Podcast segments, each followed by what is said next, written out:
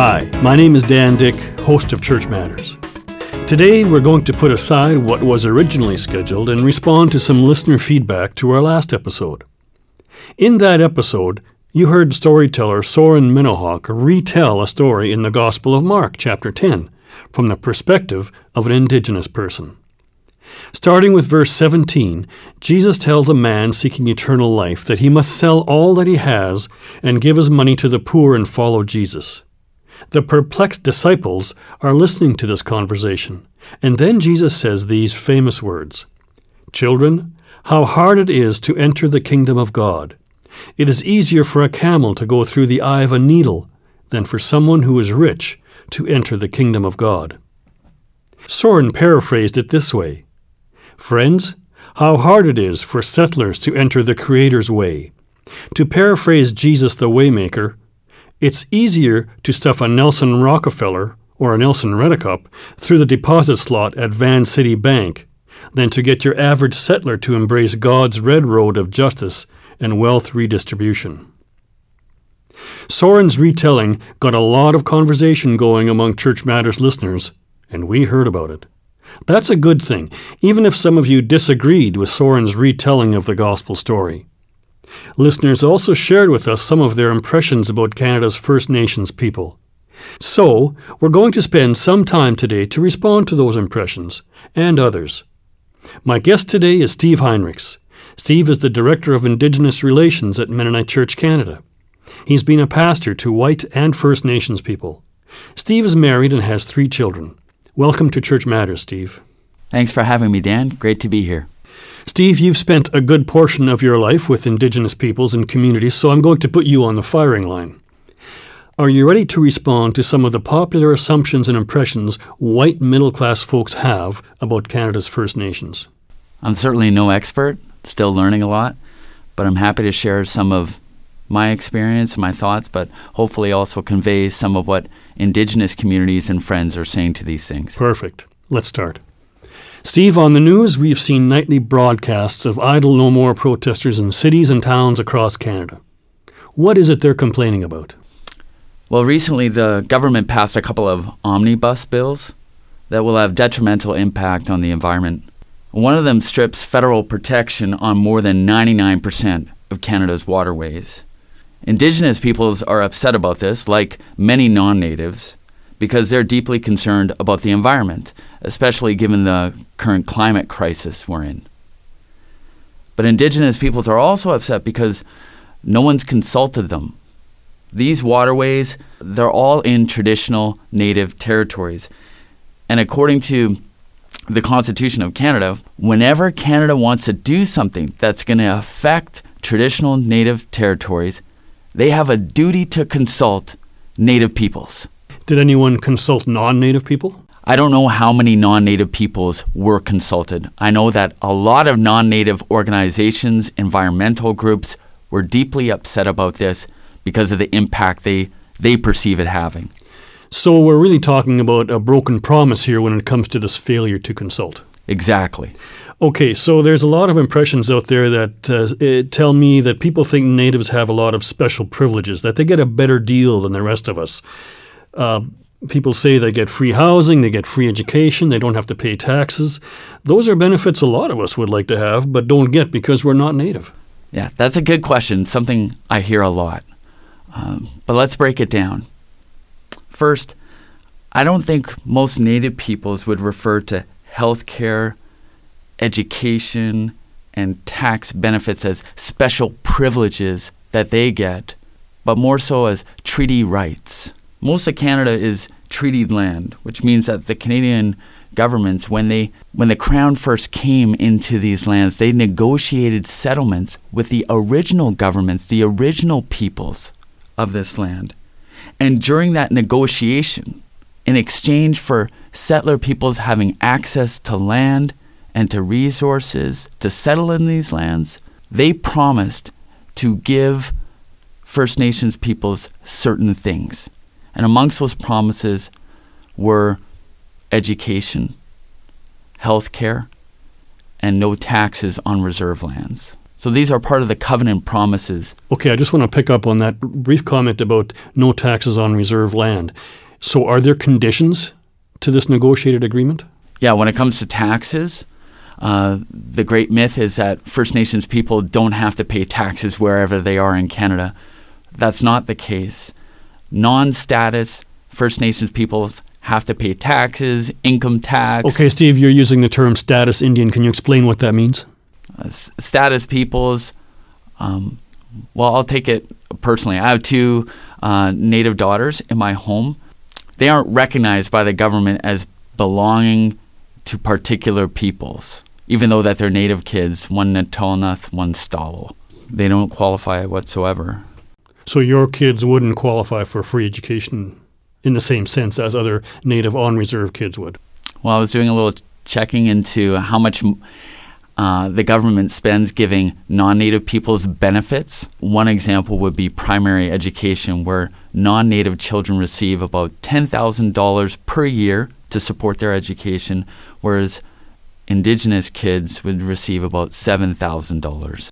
Over the years, Steve, Canada has poured billions of dollars into Aboriginal communities, and yet we continue to hear that the on reserve Indian population is among the most impoverished in Canada. Study after study tells us that they rank as the poorest across all main measures of physical health, life expectancy, HIV, AIDS, diabetes rates, education, incarceration, suicide, substance abuse. The list just goes on. Has all that money fixed nothing? I think it would be too simplistic to say all that money has gone to rot. I think it has um, helped in, in various circumstances. To put this into perspective, though, the actual number is around $5.5 billion that the federal government spends on Aboriginal peoples each year.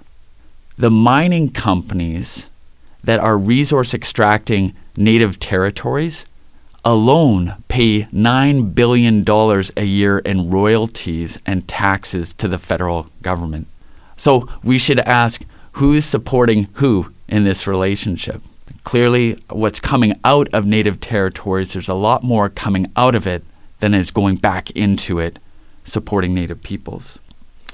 But has this money fixed nothing? I think for the most part, the money is addressing symptoms rather than the sickness it's like going to a doctor and saying um, the doctor's treating instead of the cancer that is eating up the body is addressing symptoms hair loss uh, dry skin um, eyesight vision go- going poorly rather than the cancer.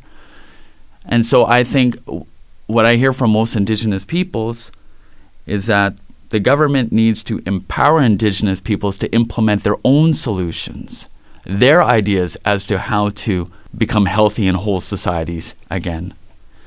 For the most part, it's the Canadian government trying to apply their solutions to Native peoples and to fix the Native problem. And we've been doing this for a long time. 100 years ago, it was church and state working together in residential schools up until 1996, saying, we'll help fix the problems by making them good Christian children. Today, the two pronged approach is we need to educate, and a lot of Indigenous peoples are up on that. The second um, solution is to bring them into the resource extraction economy. Let's get them jobs in those mines, the pipelines, the forestry industry, and all this. A lot of Native peoples are reticent to go into that form of economy. Steve, I just want to be clear when you refer to the government, you're not necessarily talking about just the government of the day, but historic Canadian governments. Indeed. I'm the son of immigrant people. My great grandparents arrived with virtually nothing. My grandparents and my parents had to earn their way through the world. I grew up poor. My dad held down more than two jobs, often throughout many years, to feed his family. Why shouldn't we all be equal? I don't think we need to try to take anything away from immigrant peoples who have uh, carved out a life in Canada, who have worked hard. We, I think we can honor that. That's my story as well. That's my parents and my grandparents coming to this land and working hard. I think we have to be honest, though, in saying they didn't simply do it all on their own. they were also helped by communities, whether it be the church community, whether it be the government as community providing assistance. For example, think about Mennonites coming to the southern Manitoba region. They were given a reserve in the 1880s, a huge section of land that was bestowed upon them. That was a privilege given to them. Why did they receive that special privilege? And many of the Cree Métis people that were living there actually had to be removed. But the argument that I hear back, Steve, is that they did something with that land. It's productive farmland. They're earning their lives and li- livelihoods off that land now. And I want to acknowledge that they have done something with that land. They have. That's not to say that traditional peoples Native peoples weren't doing something with that land. They had lived sustainably for thousands and thousands of years in these places. Steve, I've heard people say that the real problem is that natives are lazy, and, and maybe if they learned a better work ethic, like many Mennonites, they'd be much better off. The Apostle Paul said, if they don't work, they don't eat. Canadian Senator Patrick Brazeau, a native person himself, said that some Aboriginals simply expect to live on the taxpayer's tab. Quote, to sit back, wait for the government to give handouts to drink and take up drugs. But the best way to get our land back is to buy it back, just like every other Canadian. Unquote. Why can't natives simply take responsibility for themselves like so many other Canadians? Well, many Indigenous peoples, including those within the Idle No More movement, would say uh, we recognize that there are problems of dependency uh, uh, a welfare mentality amongst many within our communities. They're not denying that. But they're asking settler society, mainstream Canadians, to grapple with the reasons for why that might be the way it is. Settler societies in Canada, America, Philippines, Algeria, and other places have suggested things like it's because natives are culturally backwards that they're inherently lazy or it's because there's something, this is even more heinous, biologically deficient about Native peoples that makes them that way, not as sturdy a people as like Mennonites. Indigenous peoples ask us to grapple with the history, to understand why realities are the way they are right now. When I was pastoring up in northern BC, I lived next to a, a carrier people. The reserve community was Tachet. That community was a proud, hard working community before settler peoples came into that area. Then they took away their access to the rivers because there were a number of canneries at the end of the Skeena River that they wanted to have all the salmon for. Then they took away their access to the lands, made it crown land all around them. Then they took the children away to residential schools. Then missionaries, well intended, came into that place and said, all your traditions, all your spiritual ways are evil. Given all these things, the peoples struggled. They had no means of caring for themselves. They were invited to participate in agriculture and other things. They weren't farmers. And that place actually isn't very good for farming. And so they became dependent. Whose fault is that? Steve, in the Soren MennoHawk version of Mark 10 that we presented in the last episode of Church Matters, the character of Charlie is the Jesus figure. Charlie tells the Mennonite to go and redistribute his wealth to the marginalized natives. Now, I think some listeners took that to understand that the Mennonites were getting all the blame for the plight of Native people. Why should Mennonites, or any Christian for that matter, give their wealth and resources to Native people when the government is already giving $5.5 billion a year? Well, I know Soren, and I don't think he was trying to pin the blame on Mennonites. He loves Mennonites. Uh, he's a Mennonite himself. Um, I think he was simply trying to prick our conscience and get us to reread that gospel story so we can have maybe a better understanding of what Jesus was trying to share in that text. When Soren and I read that text, I see a couple of things that Jesus is inviting us to. One, He's not simply calling uh, rich or middle class Mennonites or Christians like myself to give in acts, acts of charity towards the poor, but He's calling us to a solidarity with the poor, to share all that we have. Jesus' vision is, is one where we all have things in a common purse. native peoples, when treaties were first being signed in this place, they would often use the analogy of the bowl with one spoon. We're all gathered around the table together. We're sharing all that we have in this land, all the gifts and resources together. That's kind of Jesus' vision. He's saying there should not be uh, disparities between rich and poor, there should be equality, enough for everyone. If we look at that 5.5 billion that you quoted, that's a very small portion of the wealth that's in the bowl. Nine, mil, $9 billion are coming from the mining industry alone back to the federal government. Who's supporting who here? $1.2 trillion, it's estimated, will come from the tar sands in the next 35 years. 1.2 in royalties and taxes. Again, it goes back to the bowl.